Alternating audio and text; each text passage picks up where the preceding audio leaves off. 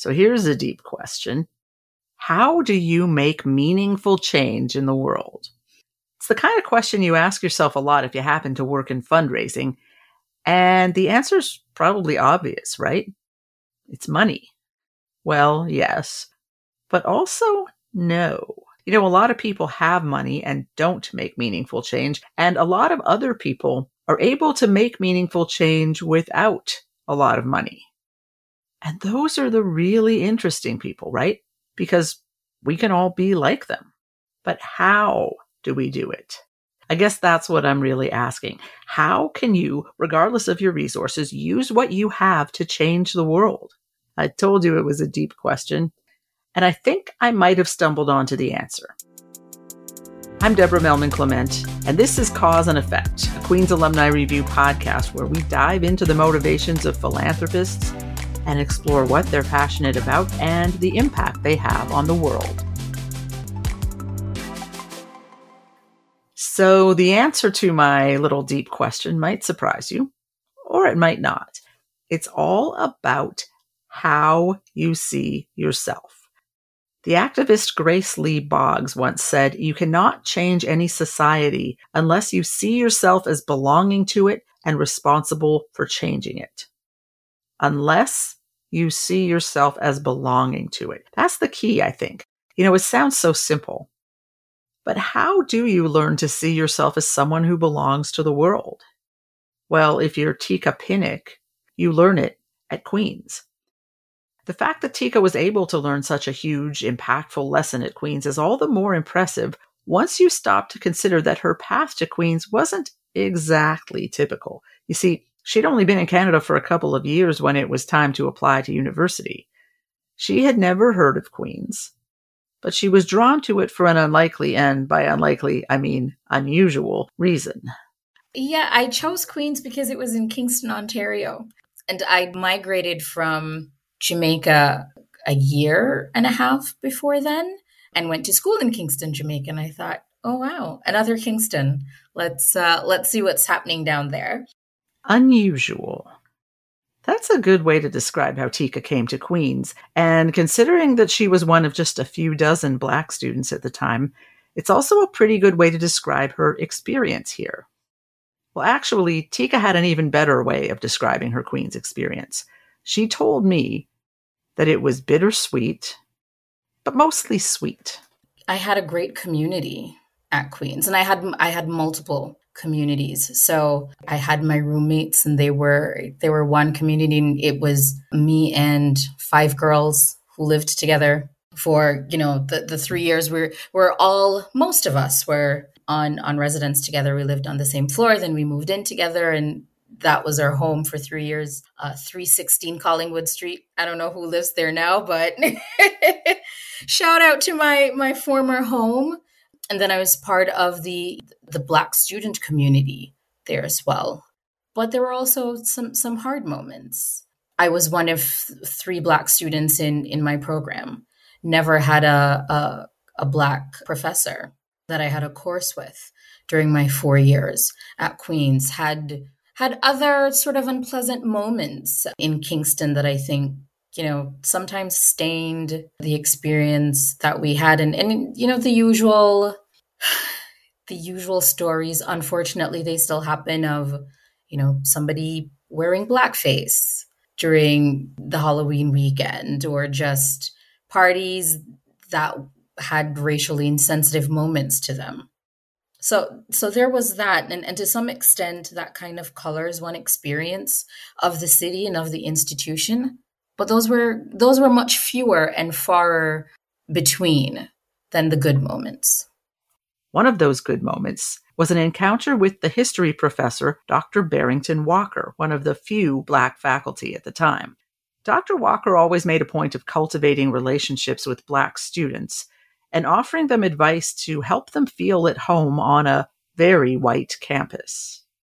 I remember him saying, You have to take ownership of the space you have to live at Queens and navigate your way through Queens as if you belong here because everybody else and, and by everybody else it's sort of you know the the dominant group of, of students and faculty at Queen's move about the space as if they belong there. You know, it's their their space. And I think it was encouraging me as a as a racialized student, as a black student, to also feel like Queen's was my own as much as it was anybody else's.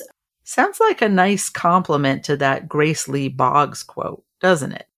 If you act like you belong, eventually you're going to feel like you belong. And that's when you can really make that impact.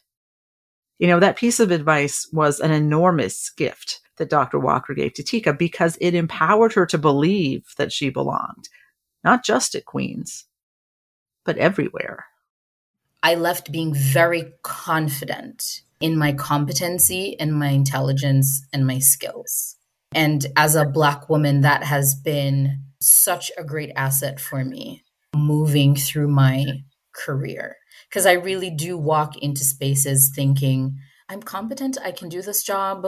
There isn't a job that I'm going after that I feel as if I'm somehow never fully equipped to take on because there's certainly a level of confidence that I, I have walking into a room as a, a Queen's graduate.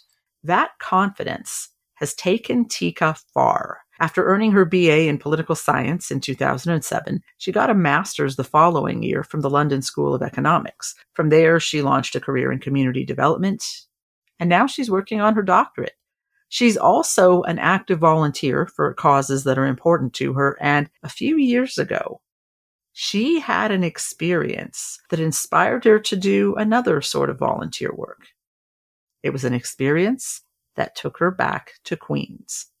My roommates and I would normally meet up once a year, once every couple of years, just to hang out with each other.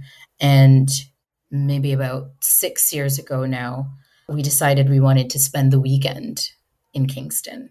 We went to Chez Piggy, which is when you're when you are a student, that's the highlight. You you can't wait for your parents to come into town so you can bribe them into taking you to Chez Piggy. We went to our old house, and the students who were living there were so gracious and allowed us to walk around and take pictures and relive our undergraduate moments. I remember leaving that weekend thinking, yeah, it was a lot sweeter than it was bitter.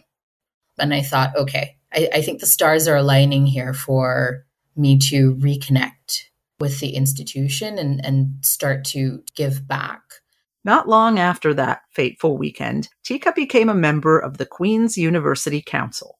It was a way to renew her ties with the university, but it was also more than that. That was a moment for me to to get back to what Dr. Walker had said about you belong to this space and taking ownership of the space is, is also um, engaging with with what's happening and, and, and the future of the of the space and trying to intervene in where the institution is going. And that is the magic of belonging. It makes you realize that you have something to contribute. Remember that quote. You cannot change society unless you see yourself as belonging to it and responsible for changing it. Belonging is just the half of it. You also have to reach a point where you can feel responsible for changing it when you know that it can be better. For Tka, her student experience pointed the way to the change she wants to make. There's no universal experience of Queens. There are folks who come and have great experiences, and there are those who come and don't. And there are those who are somewhere in the middle. Uh, we had great experiences, but it could have been better and and the parts of it that weren't great are unfortunately tied to you know demographics that we can't change whether it's it's your your race, your ethnicity. Um, and for some, I think it's class. I think there we don't talk about this a lot. So it's great that we are in the space where we are trying to make the institution work for all the students. And yet, despite its imperfections, Tka has never stopped believing in Queens. It's a message she shares with everyone in her life. There are family friends whenever I get an opportunity to give someone advice about where they should be thinking uh, about for their post secondary Queens is always number one for me. In fact, because I think Queens should be the number one choice uh, for students going on to, to university, I want to make sure it's a welcoming space for those who choose it. It probably won't surprise you to learn that Tka uses philanthropy to make Queens more welcoming. She gives regularly to the Queen's Fund, and she's supported several bursaries over the years, her way of acknowledging the financial aid that helped her get through Queens. But you know, lately, Tka's been thinking about philanthropy in another way, as a way to take Dr. Walker's advice a step further and make a bold statement about how much she belongs here. I think philanthropy is one way to extend one's legacy, but it's also a way to put your your mark on a space. Um, and I think uh, again, particularly for me as uh, a black woman, putting my name to something, putting my family's name to something at Queens, I think is a measure of belonging. It marks my presence in a particular way, but it also marks the presence of of the black students at Queens in a particular way, past, present, and, and future. It says, we were here, we are here, and this space is is our space this is our home tka's cause is justice and equality but you know she has another cause that is equally important to her cancer has done a number on my family in in the deepest ways that one can think. And then last year, unfortunately, I also lost my godmother, who in many ways was my surrogate mother to cancer. And she was she was located in Jamaica. So in the last year, I've been thinking about just how to extend the memory of my mother and to extend the reach of her life beyond me and my immediate family and to to also honor the experience of my family and the people that I love by supporting cancer research and advances in cancer that reaches marginalized communities. Her gift will enable her to bring both of those causes together in a way that's uniquely meaningful. Thinking about reaching racialized and immigrant pop- populations in Canada that don't often get tested for cancer, they, they don't get screened for it are not really part of, of clinical trials sometimes like there there are some inequities in cancer research that i would like to support uh, the redress of that you know, I'm from Jamaica. And when I look at my godmother's experience of doing cancer treatment, and she was a well resourced woman, and it almost, you know, ate all of their, their life savings for her to access treatment. And then I think about folks who are not as well resourced in Jamaica and across the Caribbean who can't even they can't even afford to be tested, you know, much less to afford treatment once they have been tested and so it it is my goal to to make cancer research inclusive and accessible. She's taking aim at her goal by giving to queens. It's partly because she's excited to support the world-class cancer and global health research that happens here. It's also partly because she understands the power of philanthropy and the message it can send about belonging. Her inspiration is the Bader family and how they're now almost synonymous with queens. There's a presence about that family name. Like even if you you are unaware of who they are, their giving has sort of touched queens in in so many ways that it's hard to think of them as separate. I think when you you hear the the Bader family name, you sort of connect it with queens. There there's a way that they work in tandem with each other. And so I think when when donors put their names to something and, and put their treasure to something, there becomes this intertwining with the institution in a way that's difficult to unknot. And I think that's what philanthropists. That's certainly what I would be hoping for. Intertwining your name with the Queen's name. That's definitely a sign that you belong.